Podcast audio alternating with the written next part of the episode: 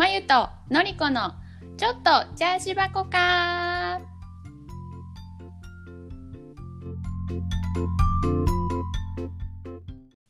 こんにちは、のりこです。こんにちは、まゆです。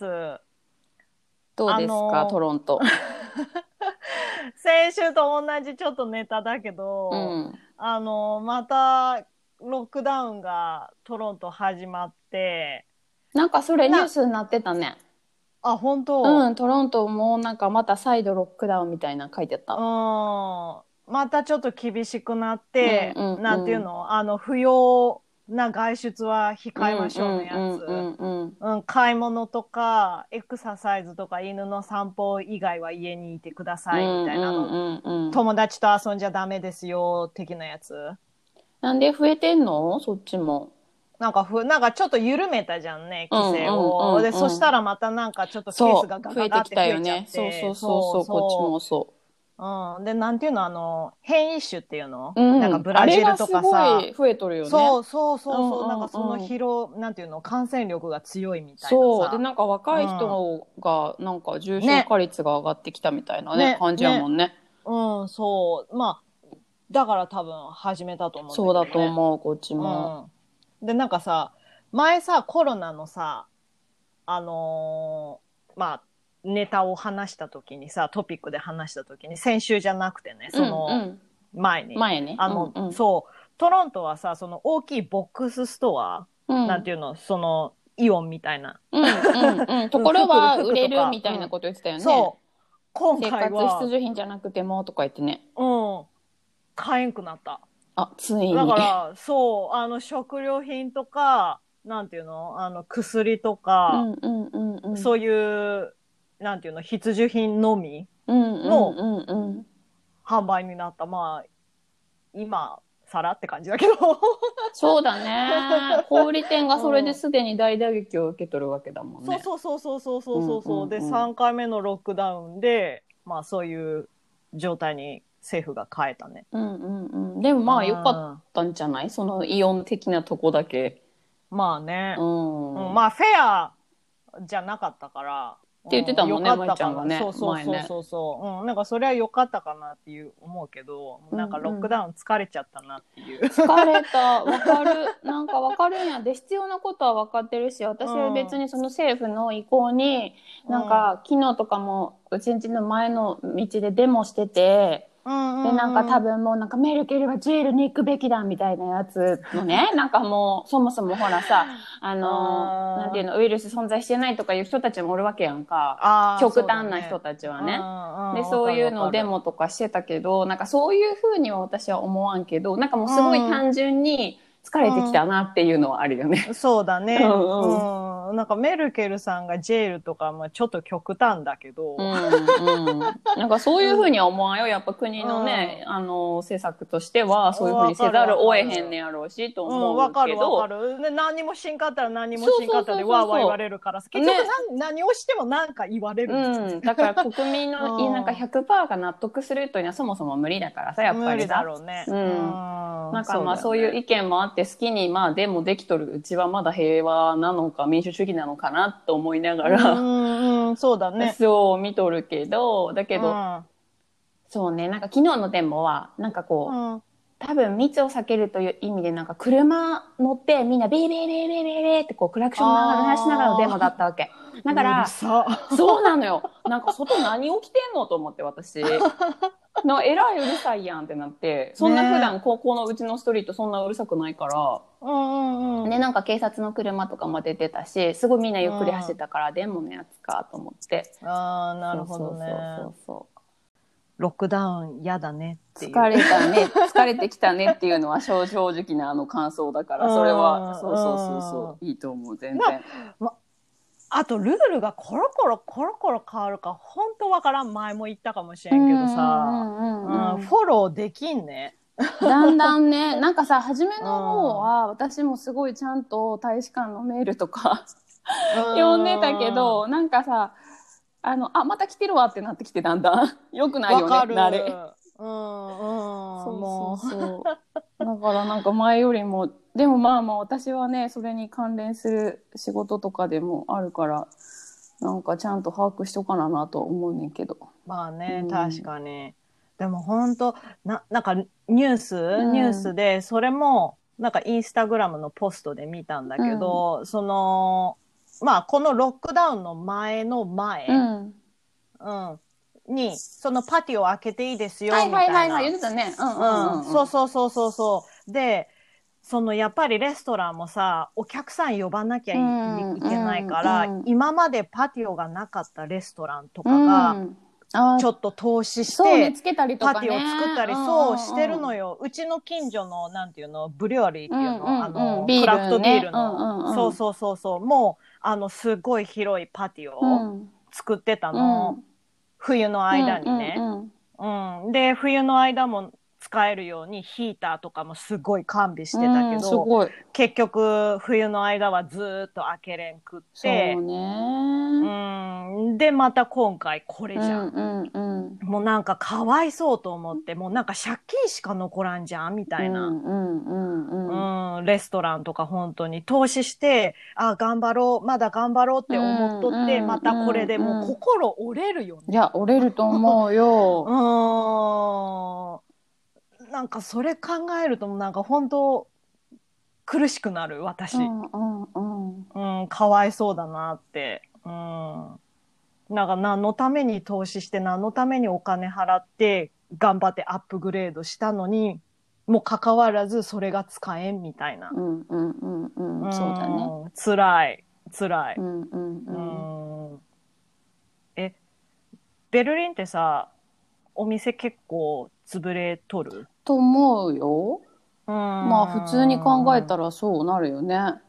そうだよね。ちょっと厳しいよね。ねえ、そう、うちの周りもさ、あの、なんていうの？リースしてますみたいな、貸してますみたいなのが、窓にベタベタ貼ってあるお店がやっぱり結構多くって。うんうんうん、でも、聞いたのは、逆に今、うん、政府が、なんていうの？潰れた場合の保証とかコロナ、完全今潰れたらコロナじゃんね。だから、うんうんうんうん、なんかコロナで、たとえ、そのコロナ前から経営悪化で、え、そもそも客入ってなかったやんみたいなとこでも、コロナで潰れましたって言ったら補助金がいつもなんかそれよりも出るから、なんかじゃあ今のうちに潰しとこうみたいなのよくあるよみたいなのも聞いた友達に。ああそう、そうだからその方が、まあ、今なんかどうせそのうち潰れそうなとこやったから、それなら今潰しといた方が金出るやんみたいな。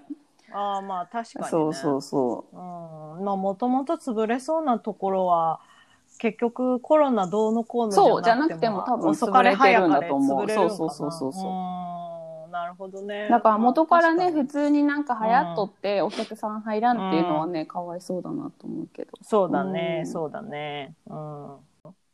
あの最近私さ永住権取れたでしょ。うんうんうん。うん、で。あのー、まあ、カナダって、そういう永住権取りましたよとか、うん、まあ、市民権取りましたよっていう人のための、まあ、移民向けの無料の イーエスエル っていうのがあるのね。ああ、言ってたね。英語のコース行くってね。そう、うんうんうん、そうそうそうそう。で、あの、それに、まあ、通うために、うん、あの、アセスメントテストっていうの、うんうんうん、あの、レベル、うんうん、レベル分けのテスト。うんうんうん、それもさ、まあ、やっぱ今オンラインなの、うん、全部。そう。そうだよね。そうだよね。そうそうそう。全部オンラインで、うんうんうん、そのまあ、うん、コロナだからね、うんうんうん、まあちょっとオンラインなんだけど、まあ、うんと、ちょっとまあ日程を決めなきゃいけないから、うん、このテストしますよっていう会社があるんだよね。うん。うん、こ、ここでその政府が決めた、うん、多分政府のその税金とかでやってる、うん、あのー、まあ、団体さんというか、まあ、会社があって、うん、そこに連絡して、委託してるってことか。そうそうそうそうそう、うんうん、テストの予定とか組むのよ。うんうんうん、で、まあ私電話して、うん、まあ受付の係の人と、まあその予定組むやり取りして、で、その電話した次の日に、あのテスト担当の人が、じゃあ電話するから明日、みたいな。うんうんうんうんで何時がいいって聞かれて、まあ私レッスンもあったから、ああそっかそっか。じゃあくじ、くじぐらいでいいですかみたいな、うん。どれぐらい時間かかりますって言って、多分に、にじゅっぷん、さんじゅっぷんぐらいみたいな。うんうん。うん、で、まあそのテストの人が、まあ次の日電話して、来る、うん。うん。で、まあ次の日ね。うん。うん。もう私くじに待ってます。まあそうね。電話。くじって言ったからね、こっちは。うんそうそうそうそうそう、うんうん、でまあじゅうごふんにじゅっぷん経っても電話がないあらであちょっと電話かかってこんけどと思って、うん、そのまあ受付の人とちょっとメールでもやり取りしてたから、うんうん、メッセージでちょっと電話かかってこないんですけどって連絡して、うん、あごめんねその、まあ、テスト担当の人にじゃあ連絡させるからって言ってたらまあそこで電話かかってきて忘れてたな確実になねえもうで、まあ、その人とやり取りテスト担当の人とやり取りして、うんうんうん、でまあコロナだからリスニングライティングリーディングはオンラインでテストしますでスピーキングは電話スピーキングのテストは電話でそのリスニングライティングリーディングのテストをやったら、うんメールでその結果を、まあ、僕のところに送ってください。ほー。うんうんうん、その電話したその日にやれって言われたんです。ああ、なるほどね。うんうん。で、まあ私それを聞いてたから、うん、まあ予定開けてたから、まあテストはやって、うんうんうんうん、で、まあテストの結果送りました、うんうん。で、そのミーティングの時に、うんとこれとこれにサインしてくださいみたいな資料も送られてきて、うん、うん、でまあそれにまあサインっていうかあの ピーディーエフ とかに名前タイピングするみたいな感じなんだけど、まあその名前と日付、うん、契約書じゃないけどさそんなやつなんだけど、うん、誓約書的な、うんうんうん、でまあそれも送ってで次の日まあスピーキングの説明するから、また同じ時間に電話しますねって言われてたから、うん、まあ次の日くじに電話待ってました。で、また、もう電話かかってこんもうなんなんやんな、ほんま。お前さ、同じミスすんなよなやつな。そう、ほんまに。で、私その人、じゃなくてまた受付の人にこの人また電話してこんのですけどっていや言うた方がいいそういうのはなうんそうで連絡したらまたそのテストの人からすぐ電話かかってきてであのー、また電話かかってこんかったなって思っとってまあ電話かかってきて、うん、でそしたらその、まあ、テスト担当の人がね、うんあのまあ、どうして電話をしんかったかみたいな言い訳をし始めて。それは最初の人と別の人あ、あのー、その、なんていうの、受付の人と予定組んで、で、あの次の日。くじって言って、受付忘れとった男の人と同じ人そうそうそうそう、同じ人。あ、そう。うん、そのテスト、テストの担当の人は同じ人なんだわ。へえ、ようそんな忘れんなぁ。うんそうでもなんかその人が電話私にその日電話してこんかったのは、うん、そのまあサインしてくださいって送ってきた資料の一つを私がサインしてなかったから電話しんかったって言ってたのもうじゃあ教えてくれよってなんでそれさまゆちゃんがさ電話してこうへんってことは私あの書類に不備があったかもしれないって誰が思うねんって感じよねそうそうで私は一つはサインしてもう一つもサインしたと思って送っとるんだわだから一個はサインしてあって一個はブランコ、ね、そうそうなんだよじゃあ言ってよって言って怒ってさ、うん、私、うん、こっち待っとったんだからさ、うん、みたいなもうまあまあ無料だからなんかそんなまあちょっと怒ったけどそんなわーわーは言えん言わんかったけどさ、うんうんうんうん、でも腹立つわまあうんそうっていうなんかちょっとなんていうのこっちの人たちのさ何時にし何時に電話しますとかなんていうのすぐ戻ってくるからちょっとここで待っててみたいなのとかさ、うん、いつも不安になる本当に。本当に戻ってくるのかなそう、本当に電話くれるのみたいな。超アバウトだもんな。そう、そういうの良くない？あるよ、ある、あるあるあるあるけど、うんうん、なんか示談とはないかな。あ, あの人がきっちりしてるから。だけど、うん。まあ普通、まあまあでもどうだろう。オーストラリアの時から比べたら少ないかな。いやでもそんなことないな。うん、やっぱ欧米一般はそんな感じなのかな。ね。忘れちゃったけど前の、うん、あちょっと比較の比較対象がないから難しいけど。うん。でもそういうこと結構あるよね。特にさ、もう電話。ね、電話しますって言われて連絡こんかったことめっちゃある。メールしますとかさあ、メールとかは基本返ってこんねね、うん、うん、本当ああいうのイラッとするほんまだって、うん、なんか感動せん？なんか逆にメール返ってきたら感動する。まあ確かに、ああよかった、うん、メール来たみたいなね、えー、今回ええー、人ってなるラッキーだ、今回ええ人に当たったっていうこの自分の満足度がキーキ低くなってる。うん、もう安心。日本だったら当たり前なんやけどさねえ、なんかこっちのオンラインショップさ、このなんていうの、うん、ショッピングカートに入れて最後の決算の画面まで行って、うん、オーダーできましたってなるのに、うん、その注文を受け付けましたのメールの後に、うん、これ今在庫切れてますみたいなやつメール来たりするの。うん、え、判明しといてよって。あの、なんの、あ、この、こっちがショッピングカートに入れて、決済の手続きとかしてるあの手間何ってなるねん。そうだよね。腹立つねんな、あれ、ほんま。え、それ決済されてるけどお金は取られてないんだよね。だからすぐ向こうからキャンセルになってるから結局。ああ、なるほどね。そうかそうか。多分クレジットカード的には一回払ってそのまま戻されてるみたいな感じになってんねんけど、そうそうそうそう、はいはいはいはい、同じ日にすぐ返金されてるみたいな手続きになってて、だから一旦ね決済手続きはしてるから一回は取られてんねんけど。うん、もうほんまにあれとかイラッとする。それあったら買いとけ、今在庫ありませんってってなる。住所とかさ、カードナンバーとか入れるの地味にめんどくさい。いや、そうだよ、そうだよ、ね。その後にさ、ああ、終わった。これでやっとコンタクト来るわ、みたいなのでさ、ほっとした時にそのメールとか来たらさ、出た、出た、出た、出たってなる、もう。イラッとする、ね。ほんまにイラッとする。うん。あとなんかそういうのが何回も続くとさ、私買うたんびになんかすっごいちょっと心配になっちゃうんだよね。そわそわしちゃう。うん、ちゃんとできるのかな、みたいなね。そうそうそう。うん、あるあるあるある。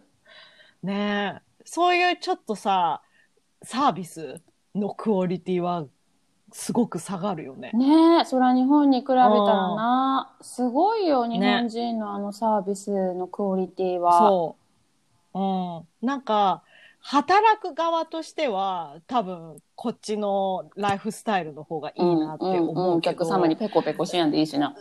そうそうそう。なんていうの、サービスのクオリティを考えるとやっぱり日本っていいなって思う。うんうんうん、でもみんなめっちゃ働かなかったけど。うん、その分でもお客様満足度は高いわ。高いだろうね。うんうんうん、顧客としては日本がいいけど、働く側としてはこっちがいい。そうそうそう。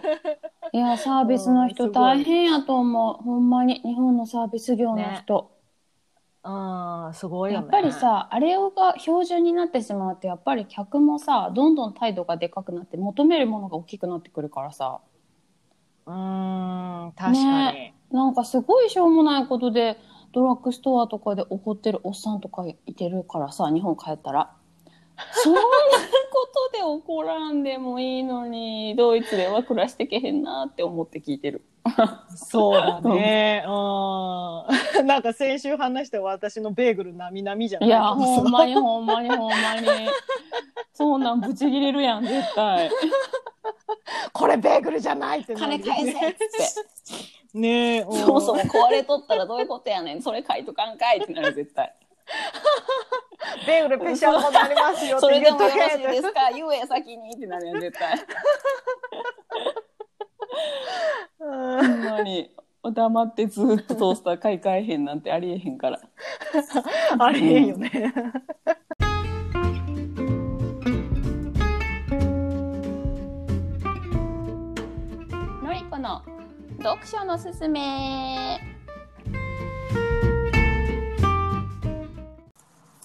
はい、というわけで今週ののりこの読書のすすめでございますが、今週のお話はこの話続けてもいいですか？著者西加奈子です。この話続けてもいいですかがタイトル。そうこの話続けてもいいですか西加奈子、うんうん、でこの西加奈子さんが私すご、うん、もともとすごく好きで、うんうんうん、小説家なんだけど、うんあうんうんうん、そうでこの人基本的に、うん、なんかあのエッセイとかあんま書かない人なんやけどこの、うん、この話続けてもいいですかエッセイなのね。ああもともと小説家なんだね。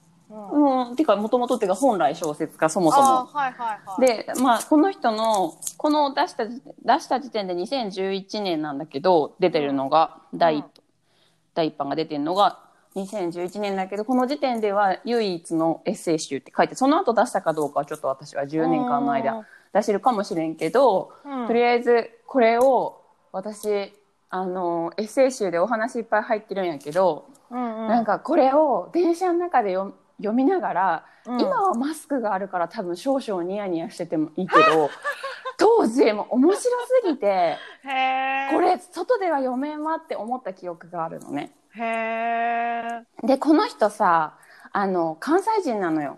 あで文章えでも文章でなんか笑い芸人が口で笑わせられるのはわかるけど、うんうん、この文章でヘラヘラ笑ってまうってなかなかのやっぱ文章力だと私は思っていてあ確かにそうなんかちょっと面白いからなんか私は多分あの前も話したけどヨーロッパ旅行を一緒にしたひんちゃん高校の同級生のひんちゃんなんでひんちゃんが最初に西加奈子を紹介してくれてそこから私もハマったんだけど彼女も本をすごい読むからなんか高校の時からよく本なんかこう借り貸し合いっことかいろんな本の情報交換をしとったのね。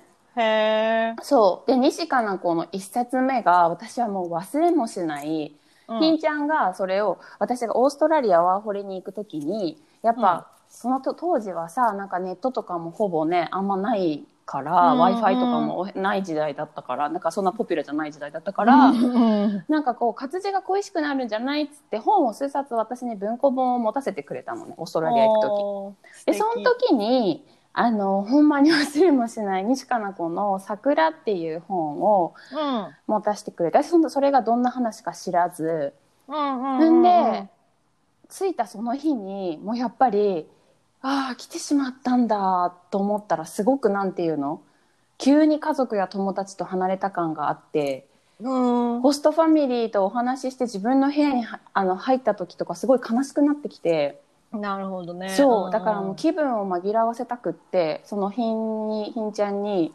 貸してもらった桜を読んだのね。うんうんうんうん、初日からいきなり。そしたら早い。そうそうしたら私が思った以上にめちゃくちゃ重い話で。へー。だからなんていうの傷口に塩塗られたみたいな余計苦しくなるみたいな。あの気持ち紛らわそうと思ったらそうそうっていうのがもうすごい鮮明に覚えとってそれが西加奈子のいっさつめでへでエッセイはもちろんこの話はすごい笑えるし面白いんだけど、うん、彼女の作品はすごい人間臭いので出てくる人たちが、うんうんうんうん、だからなんか人間臭いからすっごい綺麗にハッピーエンドというよりかはなんかほんま大阪の下町の一風景を切り取って書いてるって感じやから、うん、なんかこう救いようがないまま終わったりする時もあってああもやっとして終わるやつだね。でもなんかだからこそすごいなんかありそう、うん、この風景わかるみたいな感じになるのね。だから私は西加奈子はあの自分の精神が不安定な時には読まないって決めていてすごいだから私はね西加奈子の文章に揺さぶられるんだよねいつもね。へーそうそうそうそうそうだけどうんどうぞ。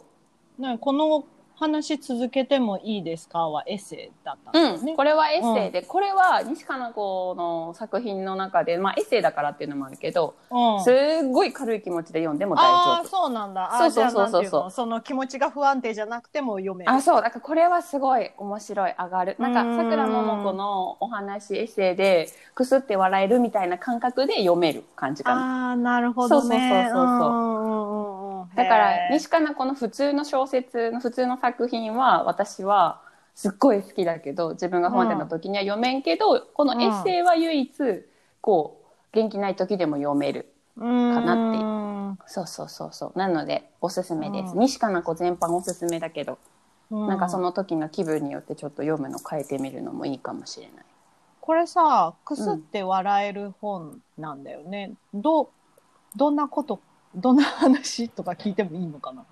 なんかね、それこそエッセイだから、うん、彼女のなんかこうあった出来事、彼女に起こった出来事、日々の、日々の出来事ね。そうそうそう。だからすごい短編がいっぱい書いてある感じ。なるほどね。連載をしていたのをまとめて文庫にしたんじゃないかなと思うんだけど。読みやすそうだね。すごい読みやすいよ。うんうんうんうん。そうそうそう。なのでなんか私基本的に小説とかって二度読みせえへんから、うん、なんかすぐもう売りたくなっちゃうんだけど、これはちょっとまだ手元に残している、うんうん、面白かった記憶が強くてまた読み返したりしてる？にかいぐらい読んだけど、でもこの本自体、うんうん、これも多分私ひんちゃんが面白かったよってくれて、うん、でもそれもすっごい前なんだよね、多分じゅうねん近く前だからその中でにかい読んだかなってぐらいかな。あー、なるほどね、うんうんうん、へー、いいですね。そうなんです、いいね。というわけで、うん、今週のおすすめはこの話続けてもいいですか、著者西加奈子でした、うん、はい、ありがとうございます。はーい、はい、そうというわけで、じゃあ今週のメイントピックですが、ちょっとまゆちゃんと私のお家にある植物について喋ってみようかなと思います。はーい。はーい。うん。なのでちょっと今なんせロックダウンで楽しみが少ないために、そう、うん、そう、ちょっとなんかガーデニング的なね、うん、こう緑に癒しを求めてしまうという、うん、ついにアラフォーになってそう植物に手を出し出した。ま私植物飼い始めたの本当コロナ禍だからまさにあの去年からそう去年うーん私それまでずっと植物持ったことなかった。うーん、うん、うちもかな。前のお家はなんか一部屋で狭かったし、うん、きっとこんな家だったらすぐ引っ越すだろうと思ってたから、なんか物増やさんように増やさんようにしとったから、はいはいはいはい、なかったけど、今のお家にうちもなんだかいちねんまえか引っ越してきてから起き出したかもしれん、うんうん、コロナっていうのもあって、うん、ね、うん、なんか私さ、その植物ちょっと飼いたくなかったのが、なんか、へ、なんか物増やしたくないとかじゃなくて、なんか虫が怖かったんだわね。なんか植物イコール虫のイメージがあって。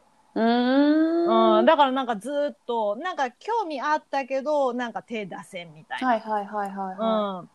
うん。でもなんていうの、そのコロナの時に、まあ私の生徒さんで、うん、なんかその植物、を売ってる人、うん、その植物結構観葉植物増やしやすいじゃん。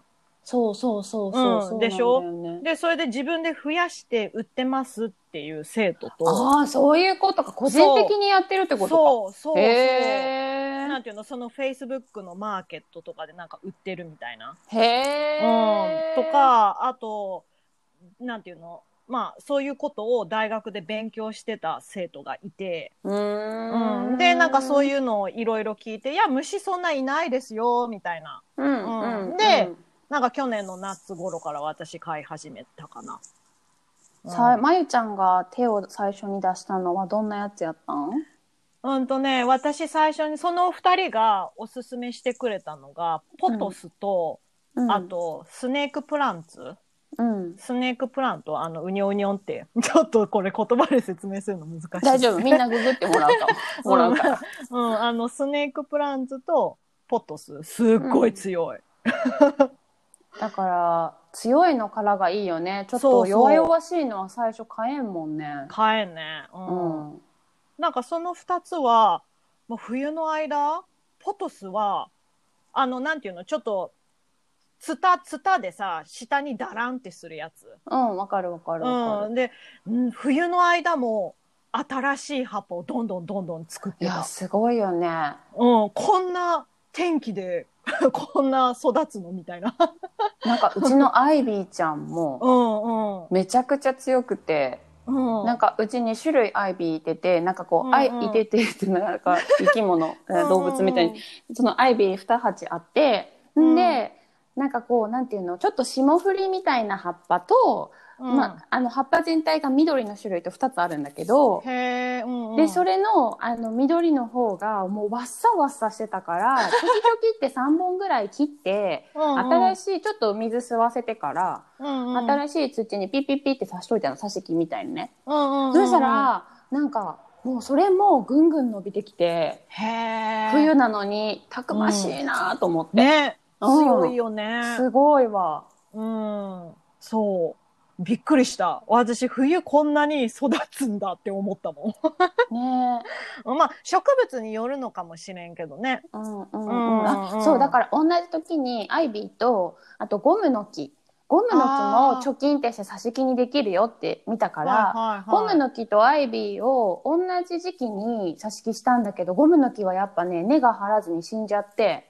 そう、だからちょっとその季節的に、またちょっと寒かったから、うん、春夏にすればよかったなと思うんだけど、そうだね、なるほどね。それはちょっと成功せず、でもアイビーちゃんはめちゃくちゃ伸びてる今も。うんすげえ、うん、ちょっとのーりちゃんはね私より多分植物歴が長いからいやうちもいちねんぐらいだけどう, あの、うんうん、うちの次男が植木屋に勤めているもんで、うんうんうんうんうん、すごいうるさいわけ。私がさ水やりの頻度とか多すぎてもちょっと眉間にしわ寄せて鉢持って、うん、ちょっとのりちゃんは水あげすぎちゃうとか言いやがって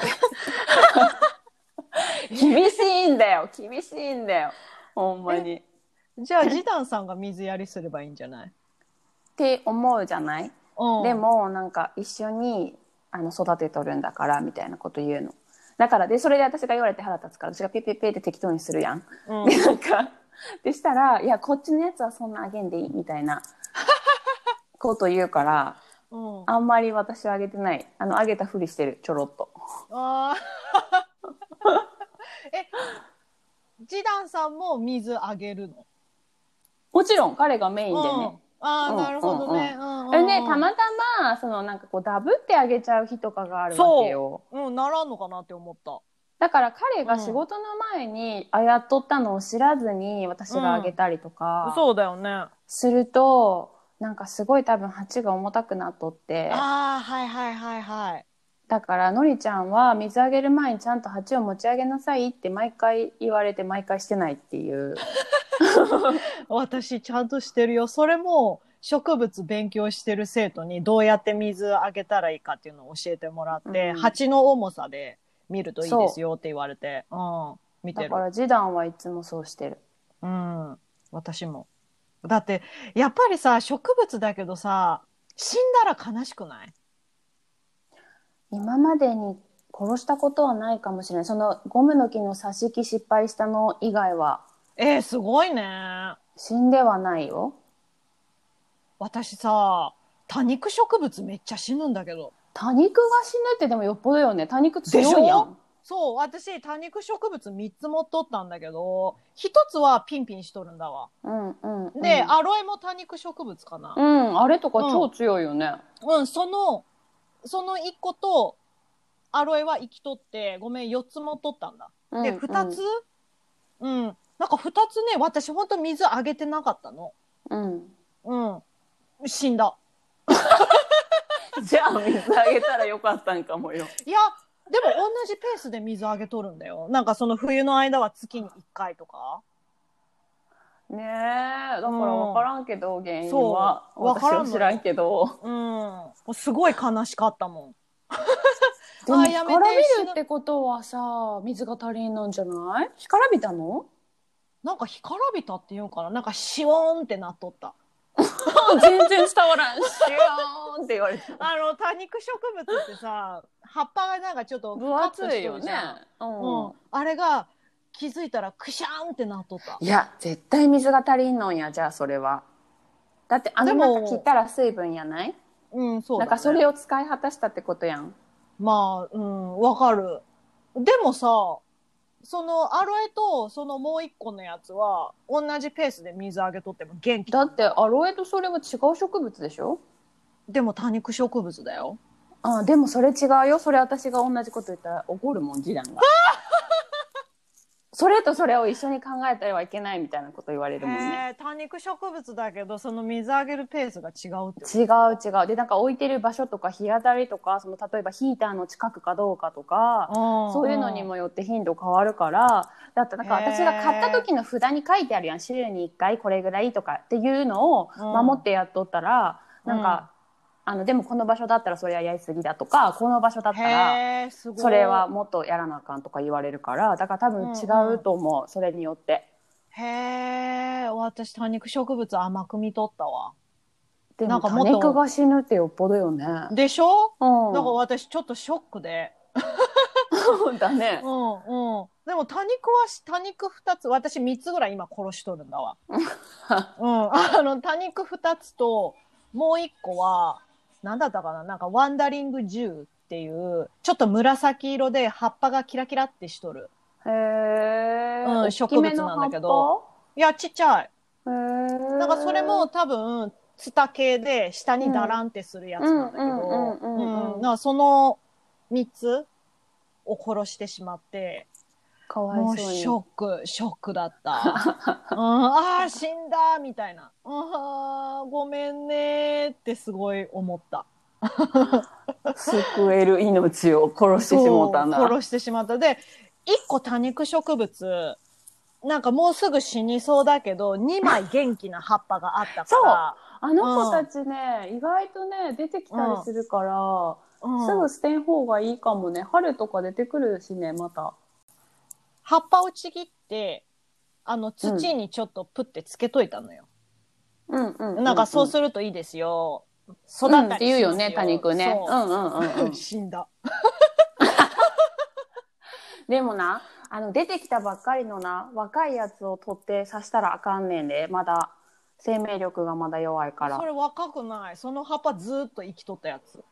ああそう、うん、でもあかんかったよね。買った時からずっとおったやつ、うん、なんでやろうか、うん、分からん。でもね死んだわ残念私さインスタグラムにさあのさんまいぐらいちょっと今死にそうな植物死んだやつまだ載せてたよね、うん、まだあれさ生き返るんかな。 な, なんかね生き返るやつは生き返るしね、うん、なんか私もどれがどれが例えば冬を越せて越せへんのか私は分かってなくて、うんでもなんかあのー、うちうちさうちんちはベランダがないから、うんうん、窓の外にちょっとなんかこうどれぐらいかなにじゅっセンチさんじゅっセンチぐらい、うん、あの窓を開けたすぐそこに置くところがあるからそこになんかプランターとか置いてるんやけど、うんうんうん、でそこにこう、えーと、長細いプランターにごかぶぐらいラベンダーを植えてて、うんうん、で去年の夏はすごいこう綺麗にお花が咲いてたのね。いいね、うん、でそれもなんかこう冬越せるからとか言うから、うん、なんか外に置きっぱやったんやけど、うんうん、半分ぐらいはねまだ茶色くてね半分ぐらいはねなんかまた新しい葉っぱが出てきたりとかしてんの。へー、全然水もあげてないのに冬の間強すごいよね強いよね。だからなんかそのでもやっぱプランターより地植えの方が強いっていうから、うんうね、プランターだとそうそうやっぱ生きるのが難しかったんかなとか言って言ってたけどでも分からんよねその茶色もしもしもうちょっと暖かくなったら生き返ってくるかもしれんもんね。そうだからまだね、うん、それも様子見てるね。うん、そう、うん、あのー、なんか前さ私個人のインスタグラムにさあのーうん、水あげてなくてシオンってしてて水あげたらムクムクって元気になるあの子なんて名前うちにもいてんねんけどあれフィットニアうん、でその植物が今葉っぱが全然ない状態なんだわ。えかわいそう。あの、私、あの、チャーシバコカのインスタグラムに私、その、死にかけトップスリーを載せとるんだけど。あ、あれがそれやったんや、うん、そう、それのにまいめかさんまいめが、そのフィットニアちゃんなんだけど、なんかその。フィットニアちゃん、うち超元気。うん。多分ね、ちょっと病気になったんだわ。冬の間に。なんか、なるほどね、乾燥するじゃん、こっちって冬の間。うんうんうん、で、なんか、冬の間、なんかどんどんどんどん葉っぱが落ちていっちゃうなって思っとって、だからなんか冬だからかなってあんまり気にしてなかったの。うんうんうん、で、ある日水あげとってちょっと葉っぱ見てたら、なんか葉っぱの裏になんか黒いつぶつぶみたいなのついとって、で、それをインターネットで調べたら、なんかすす病、うん、とかっていう病気っぽくて、うん、で、うんうんうん、なんかそのすす病になるとその葉っぱの栄養みたいなのをそいつが吸って、うん、なんかえそれは虫なん？なんか動かんよ、動く虫じゃないの。なんか本当に黒いつぶつぶ、ちっちゃいちっちゃいつぶつぶなの。で、うん、動くわけじゃない。なんか本当に張り付いとるだけ、うん、牛歯の裏に、うんうんうんうん、で、でも栄養吸いとるんや。そう、栄養吸いとっとんの。へー、うん、で、なんていうの、葉、葉っぱが栄養なくなってカラカラになってさ、どんどんどんどんポロポロポロポロ葉っぱが落ちちゃうのよ。うん。うん、で、かわいそう。うん、わ、葉っぱが落ちるの寒さじゃなくて病気だったと思って。え、それさ、うん、対処法とかないの？なんかその葉っぱのその裾を取れみたいなのが書いてあったから、めっちゃ葉っぱあるけど、その一枚一枚指で挟んでこすってさ、黒いつぶつぶをさ、えー、取るんだけど、やっぱり取り、そう、取りきれんくって、もうつい、ね、ついに葉っぱが全然ない状態になっちゃってさ。でも、茎はすっごいしっかりしとんの。ああ、じゃあ生えてくるかもね。そう、だから、あのー、こ捨てずにみすぼらしい姿だけど、ちゃ、ちゃんと、あの、今もお水あげたりとかして、うん、ケアはしてる。うちの子元気よかなんかニョキニョキ生えてきて、ね、なんか、もっとこじんまりしてて可愛かったんけど、うん、なんかすごい生えてきたから、うんなんか前ほど可愛くないんやけど。わかる。形が。わかるわかる。あれどうしたらいいんだろうね。最初すっごい可愛かったんやけど、これ切っていいのかなと思って、でも切ったら可愛そうやなと思って、そしたらすごい伸びてくんねんけど。うん、あれわかるわかる。なんかポコンって可愛い感じだったけど、なんか横に広がってた。ね、そうやねん、そうやねん。だからこの子ももともと強いんやろうなと思いながら飼ってんねんけどさ、ねうん。そう、ちょっと死なんといいなって感じ、私のフィットニアちゃんは。うん、ほんまやね。生き延びてくれますように、うん。で、なんかそういうちょっと病気の、あのー、話を、私の生徒にしたときに、なんかニームオイル、うん、ニームオイルとかっていうのがいいって聞いたのよ。うん、何ニームオイルって。私もちょっとよくわからんのだけど、なんか人、なんか人間の肌とか髪とかにも使えるオイル。うんうんうん、ニームっていうものから作られたオイルらしいんだけど。何なのニームは。ちょっと待って、調べるわ。調べとけよって話だけど。何や、ニームって初めて聞いた、ね。ニームの木っていうのがあるんだって。へー。うん、で、そのニームの木から作られたオイル。で、そのオイルが虫除けの効果がある。うーん。うーんで、なんていうの、そのニームを、なんかすっごい濃いオイルだから、うん、本当にその、なんていうの？スプレーボトルっていうの？うん、あれに、うんシュッシュッね、そう、ちょっと入れて、で、水で薄めるみたいな。うーん。うん、ちょっと待って。で、シュッシュってしてあげるのね。そうそうそうそう、シュッシュってしてあげて、私ちょっと髪の毛の問題もあるから、私お風呂に入るとき私もシュッシュってしとる。植物にも使うし、同じように私にも使っとる。効果ある？なんか今のところそのシュッシュってし、なんていうの、髪には効果はないけど今のところまだね。あの植物、植物、うん、植物は結構そのまあ定期的にオイルシュッシュってするこしとったらあのー、なんていうのそのすすすす病みたいなのは今のところ出てない。うん、まああったかくなってきたっていうのもあるかもしれんけど。そうだね、そうだね。うん、成長期に入るもんね、みんな。そう。で、このすす病ちょっと気をつけてほしいのが、うつる。他の植物に。うつる、うつる、ね、他のやつにもね。うん、うちすす病じゃないけど、うん、うちにおったパームツリーちゃんが、うんうんうん、あの、すす病じゃなくって、なんかね、白いね、ふわふわのね、ちっちゃい虫。そう、肌にじゃない。歯の、歯の裏につく、うん、歯の裏につくのね。あ、うん、あれ、超気持ち悪くない？気持ち悪い。あれもニームオイルいいって言っとったよ。あ、ほんま。うん、んで、なんかね、それ、いろいろなんかこう、ググって、うん、なんかジダンとやってて、うん、で、なんかそれも、なんかもう一匹でも残ったら、もうそこからまた卵を産んで成虫になってみたいな感じなのね。うんうんうんうん、だからもう、とりあえず、それも移るからってって、それ一つ隔離して、うん、でさ、もうなんか一週間に一回さ、こうやって携帯のライトつけて近くに行ってさ、二人で永遠箸と綿棒でその虫を取るっていう。で、しかも、パームツリーって、この葉がシュッシュッシュッシュッシュッってなってさ、あの、すごい葉の数が多いやん。多いね。で、重なり合っとるわけよ。だからさ、もう、ほんまにすごい大変、取り切らんくってさ。確かに。んで、あの、でも、これはあかんなとなって。あ、気持ち悪い。んで、でも取り、でも取っても取ってもやっぱ次の週に出てきたりとかするから、もう最初それこそなんか取った後にシャワーでジャーって歯の裏とか流してとかしてたんやけど、う、ね、もう全然やっぱそれもなくならんくって、もうパームツリーちゃんは葉っぱ切って、最初、あの、根だけに戻したのね。うん、うん、で、もう、は、葉の虫取り切らへんっつって。そうだね。うん。なんだけど、結局、そこから、なんか、根だけになったものの、なんかこう、今度はなんか根腐れしてきたのか、なんかそこからコバエとか湧いてきて。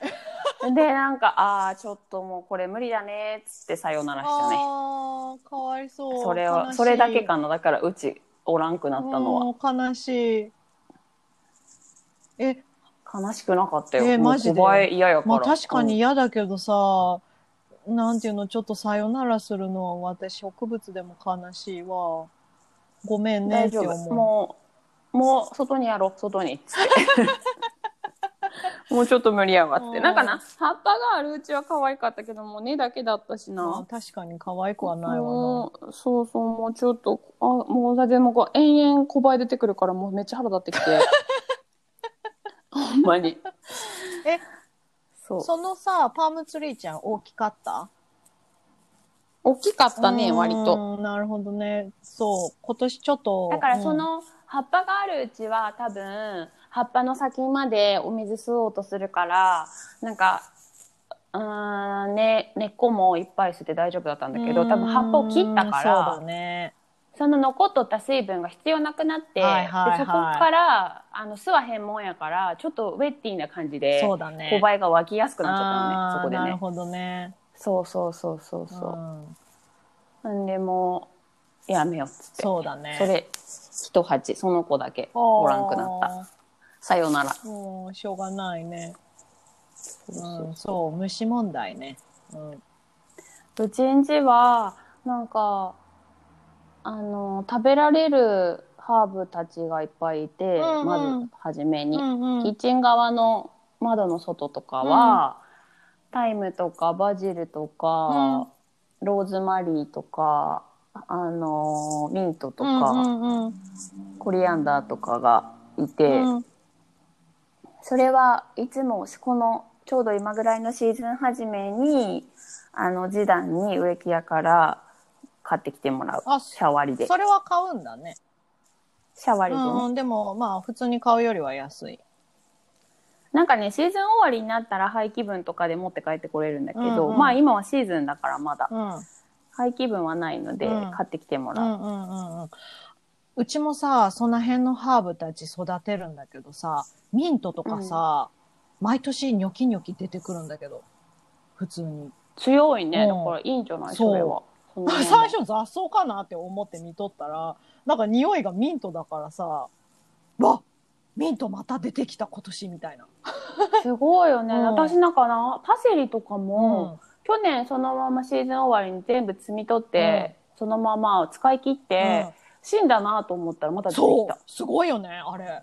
超強いと思った。あれも出てきた。あら、あの子何やった？あのシュニットラー子って何なんやろう、ね、ネギみたいなやつ。なんかネギみたいなやつ。うん、わかる。チャイ。あれもめっちゃニョキニョキ生えてこん。チャイブか。うん。多分。うん。あれもニョキニョキ生えてきた。うん、春になって。あとオレガノ。オレガノちゃんもたくましいよね。うん、あの辺すごい強いよね。ね、のなんかハーブってそもそも雑草だしね。コリアンダーさ、うん、すぐ死ぬんだけどコリアンダーうちも去年ねに鉢ぐらい持って帰ってきたけど、うん、なんかすぐなんか花咲いて種になって、うん、でもなんか友達が放置してたらそのまま種が勝手に落ちて次の年生えてくんでって言われてんか。あ、そうなんだ。そうって言われてんけど、うん、私もだから今年また一からやってる。あ、本当。うん。うん。コリアンダー好きなんだけどさ、うちも毎年ちょっと植えるけどすぐ死ぬんだよね全然増えん、うん、そうなんだよね、うん、うちもあんまりなんか長生きしねえねえ、うん、そう。あとシソシソがいる。シソどうやって育てる？シソ売っとる？そっちで。そう、あのジダンの店に売ってる。へえ、いいな。シソ見たことなくて、シソいつも欲しいんだけど、なんか種からじゃないと育てられんのかなみたいな感じなんだよね。でも日本人の子で種からちゃんと植えてる子もいるわ、うんうん、日本から種持ってきたとか言って、ほんまはあかんねんけどさあかんと思うけどなあ、あかんよな。いかんと思うなあ種は植えてる子いてた。売っとるんだよね、こっちでも。ああ、そうなんや。じゃあ植えたらいいやん、ね。うん、あれもわさわさ勝手になるで、ね、そう。一回やったら毎年出てくるよって言われたから。そうそうそうそうそう、うん、そう。今年はちょっと種買おうかなって思っとる。ね、うん、あったかいうちがチャンス。ねえねえ、そうだよね。うん、そう。で、うち多分、あの、ちょうど、あのー、冬のじゅういちがつからのロックダウンの前に、うん、次男のお店が閉まるってなった時に、うん、こう、観葉植物用の植物って、あのちょっと室内で気温高く室温みたいに設定して売っとるんだけど、うん、もうそれもあのお店閉めるから、あの切っちゃうから暖房も、うん、もう持って帰りたいやつ全部持って帰ってみたいになってきたのねでその時に大量に持って帰ってきたわけ。ラッキーただやんってなったから、うん、もう時短めちゃくちゃ貧乏症やし、うん、だからふほんまやったらなんか値札とか書いてあって、なんかほんま一鉢大きいやつだから、もうごじゅうユーロろくじゅうユーロななじゅうユーロのレベルのやつをいっぱい持って帰ってきたのね。いいな。でそれが今大きいのが いち、に、さん、し、ご、ろく、なな、はち ぐらいあるの。へえ、いいな。大きい植物欲しい。で大きいのがあるとやっぱりさ、パッとこうグリーンが目に入る、ねね、割合が多いからやっぱ大きいのいいなと思ってて、ね、だよね、うん。そうそう。でな、私が今一番めでてるのがな、えっと、お名前がアロカシアっていう、え、見たい、うん、そう、ぜひみんなググってみてください。うんうん、アロカシアっていう、なんかこう、お、すごい大きい葉っぱで、ハートの形で、ちょっと長細いハートの形の葉っぱで、ほんま顔ぐらい、うちらの顔ぐらいあるの。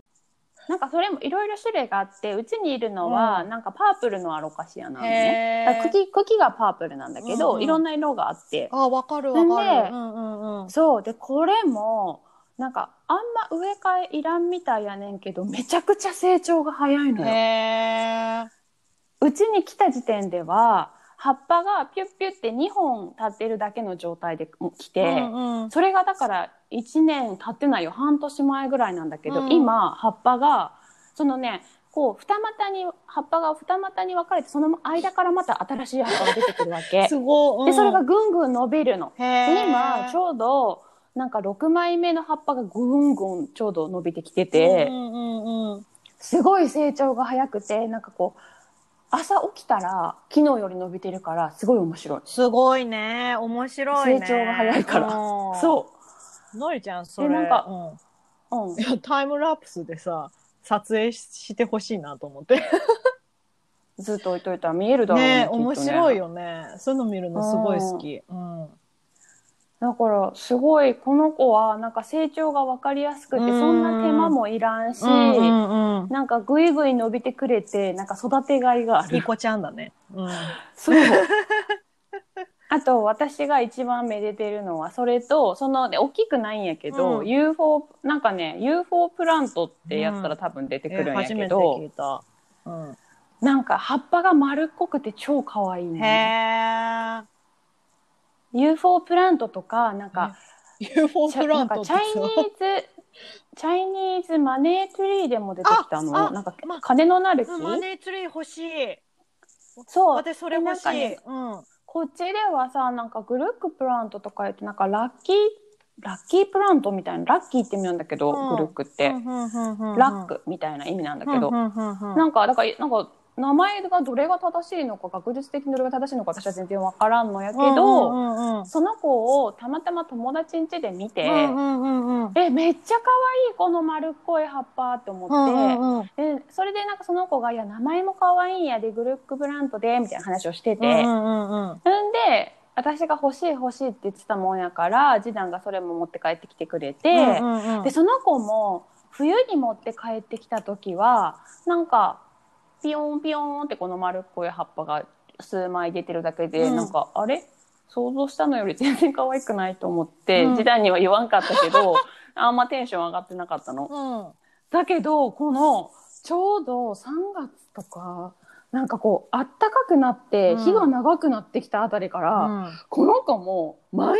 日ぐいぐい伸びて葉っぱ出てくるの、うんうん、もうそれが面白くて面白くて毎日喋りかけてる朝ちょっとあんたまたよく伸びてってかわいいチャイニーズマネープラントあ出てきたあわかるこれかわいいねわかったそうペペロニアこれうちにいるのこれうんうんかわいいかわいい私こいつの違う種類持っとるあ、そうなんや。うん、そう、この子をめちゃくちゃめでてる、うん、私。かわいいよね。一番ひいき、ひいきしてる、うん、今。これも強い、強い。そう。で、なんか、この子の元々の、あの、種になる株の横に、うん、多分ちっちゃいのが生えてて、うんうんうん、で、それが、それも最初ちっちゃいから、多分この子が成長したら、こう、この子を切って、貯金って切って違う鉢に植え直さんとあかんなと思っててんけど、うんその子も春になって、そのベイビーの方もめちゃくちゃ伸びてきて、なんかそろそろちょっとあの変えてあげなあかんなって思ってる。あ、大きい鉢に。うん。でもすごい、やっぱり春ってすごいなんか芽吹く季節なんだって、あの子を見とったらすっごい思う。すごい出てくるの、葉っぱが中心からニョキニョキニョキニョキ。わかる、わかる。すごいよ。かわいいよね。生命力。うん。うん、そう。この子も、あの、すす病の餌食になったんだ。私、チャイニーズマネープラントじゃなくて、同じ種類のウォーターメロンの、うん、ウォーターメロンペペロミアっていうのを持っとるのね、私。へー、うん。なんかスイカみたいな柄なのよ、葉っぱが。へー。うん、で、そいつ、あの、すす病の餌食になったんだけど、かわいそう。そう、綺麗にしたら、うん、うん、あの、どんどんどんどんまた新しい葉っぱ作っとる。うん、よかったね。うん、生き返ってきて。そう、よかったと思って。うん。強いね。強い。あの子強いからすごい伸びてきてる。ね。この辺育てやすいよね、うん、ほんと。育てやすいと思う、うん。なんか特に何も世話をしてないんだけど、うん、まあ定期的にお水あげるぐらいで。そう。あんでなんかバスルームの、あのー、窓際に置いてるんやけど、うんうんうんバスルームの窓際、なんか普通のほら、クリアガラスだと外から見えるから、うん、なんかこう、すりガラスになるようなテープがあって、それを貼っとるの、はいはい。なんか光自体は入るけど、そんな直射日光って感じじゃないのに、うん、なんかそこでもぐいぐい伸びるからすげえなと思って。すごいよね。うちも北側に置いとるけど、うん、全然育つ。すごい。でさ、あの丸っこい葉っぱがさ、同じところに置いとったらさ、太陽の方みんな向くわけよ。わかる、うん、だから私意地悪やから定期的にくるくる回してんねん。ね、私も。ね、なんか同じ方ばっかり向いてたらあれかなと思って、なんか、なんか半、うん、半周回して半周回してとかやってる。うんうんうんうんうん。かわいいよね。そう、光合成しようしようとして。うん。私がめでてるのは、あの、ピーコックカラテアっていう植物なんだけど。ああ、カラテアわかるわかる。カラテア、あの、うん、夜になると葉っぱが閉じるやつ。うんうんうんうんうん。でさ、それもさ、あのすす病の餌食になって全部やん、もう、もう全部やん。ある時からさ、ある時からそのなんていうの、その空手は昼間はさ歯がぷわって開いとるけど、夜になるとフィューって歯が上に上がって閉じるんだよね。なんか寝てるみたいな。うんうんうん、でそのある時からその眠くなったんだわ。夜、うん、で、うん、なんかおかしいなって思ったらのそのすす病になっとってかわいそうに。そうそうなあ、うん、ほんと申し訳ない、うん、でもでしゃあないよな、一回つくとさ。そうで、なんかそれも葉っぱを一枚一枚きれいにして、でそしたらあのあれ大変、うん、ねんけど生きとるよかった、うん、死んでない。うん、かわいい。なんか、うん、植物かわいいね。あとね、うちね、あのエレファントフットっていうね、うん、あの幹の部分が象の足みたいなザラザラの感じの、うん、で上からピヤーって細い葉っぱがあのしだれてんねんけど、うん、その子もめちゃくちゃ、ほぼ水あげてないけどめっちゃ元気。あんまそれあげるなって言われて。へー。そうそうそうそう。あ、何これすご。面白い。面白くない？うん。本当だ。うちんちはね、高さが今んとこにじゅっセンチぐらい、そんな高くないんだけど、大きくなるらしいけど。へー。本当だ。象の足みたい。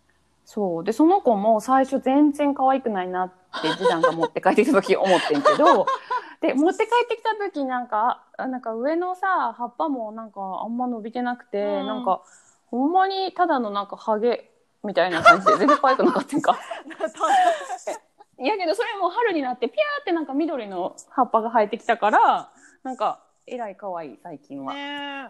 うん、なんか冬の間さ、葉っぱなくなっちゃった、もう死んだかもバイバイじゃなくて、春まで待った方がいいねそう、春になったら芽吹いてくる、また ね,、うん、ねえねえ、うん、元気になるからね。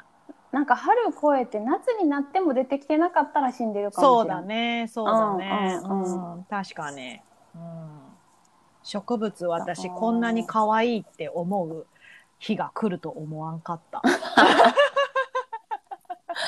年だよ、年、ね、年なんかな、うん、あるある、それはあるよ。最終的に石をめでるようになるっていうもんね。言うもんね。ね、うん、本当かよって思うけど。なんか植物とさ石の間なんかなかった？なんだったっけ？え、マジ？なんかある？動物に行って、うんうん、植物に行って、うん、そこら石やった？なんか挟んで石じゃなかった？私石しか知らん。最終的に石って、うん、私石、この石の形がって言い出すのかな今んとこまだちょっと分かってないけど、この色つやがみたいなうん、そうそうそうそうそう、私も全然分からんの、うん、そうね。いやでもいい、緑のある生活、ね、いいです、うんうん、私ちょっと今年はあの去年はね、その買い始めだったから小さい植物しか買ってなかったけど、今年はちょっと大きい植物買いたいなって思っとる、うんうんうん、のりちゃんたちみたいに、うん、大きい子たちも、うん、なんか大きいからなんか育てにくいかなと思ったけど、そうでもなく、ね、やっぱ大きいだけあって意外と強いし、強そう、うんうんうん、そうなので、あのゴムの木とかもなんかほんま全然世話してないけどすげえ元気だしね。ゴムの木いいなって思うんだよね、うん、でもうちさゆきちゃんがいるから、うん、ゴムの木ちょっと毒っぽいから、そうそうそう、うんね、噛んだらね、ね、そうそうそうそう、うん、なんかやなんかゴムの木っていうだけあって、うん、ほんまに切ったらそこから白い液体ビヤーって出てくるのね、なんか血みたいすごいんだよ、えー、やっぱりほんまに昔の人ってそれをほんまにゴムとして使っとったんだなって思う。なんかのりみたいにやっぱ触ったらベタベタする、えー、時代には触るなって言われたんやけど、それ良くないよって、触ったらあかんって。あ、人間にもあまり良くないんだ。へー、あ、そうみたい、面白って言われたけど、もう私はもう面白くてもうすんごいくっつくのよ そ,、ね、その辺にえ、なんえでもなんで傷つけるの？え、だから差し木しようとした時私が。あ、そういうことか。うん。で、うわー、めっちゃ出てきた白いやつってなって、すごい面白くて。へー。か, そうかわいいよね。なっててんけど、うん、なっててんけど、でもあの挿し木はうまくいかんかった。ね、だから春、やっぱあれも春にしやなあかんなと思って。うん、もう一回、今からまたね、チャレンジしてみたら。そうそうそうそうそう。うんうん、そうだね、でも私はあの ユーフォー プラントちゃんを植え替えしない、あのベイビーを植え替えしないから、うんうん、そっち、そっちに夢中、今は。ね、かわいいよね。そうそうそう、かわいい。うんうん、はい。以上かな。そうだね。今日はこんなもんですね。植物事情でした。そう、うん。そんなにハードル高くないので、うん、まだ試したことない人はぜひやってみてください。うん、多少水やり忘れても死なん。そうだね。どっちかというと害虫かな、うん、それこそ。そうだね。そうだね。ね、うん、それちょっと気をつけて。なんか水やりぐらいでは。うん、なんかあれだけど、うん、虫がつくとちょっときついね。そうだね。どこから来るんやろあれ。わからん。私もすごい不思議。うん、な家の中におるのにさ、うん、のりちゃんのさ、その害虫ちゃん発生しだしたのって冬？うん、冬。うん。やっぱ冬なんだろう。乾燥良くないんだと思う。ねえ。だからもともと卵はいてたってことかな、土の中に。うん。かもしれんよね。ね、うん、まあ詳しいことよくわからんけども、うん、まあそんな死なんね、簡単に。まあ私殺しとるけど、ね、あれ強いわ、うん、ほんまに。やっぱ害虫っていうだけあってさ、うん、やっぱりさ、殺されても殺されても生き残ってきた時のことはあるよね。たくましいわ。小さいし見つけにくいからね。うん、まあそういう風にできとるんだろうけど、すごいよね。ね、ね、うんうんうん、そう。ああいうのがさ、人間が滅びても生き残るんや。ほんまに。急に。ゴキブリは生き残るって言うし。ほんまに。たくましいもん、あの人ら。うん、強いね。はい、強い、うん。というわけで、今日、今週は以上です。ありがとうございました。ありがとうございました。また来週。バイバイ。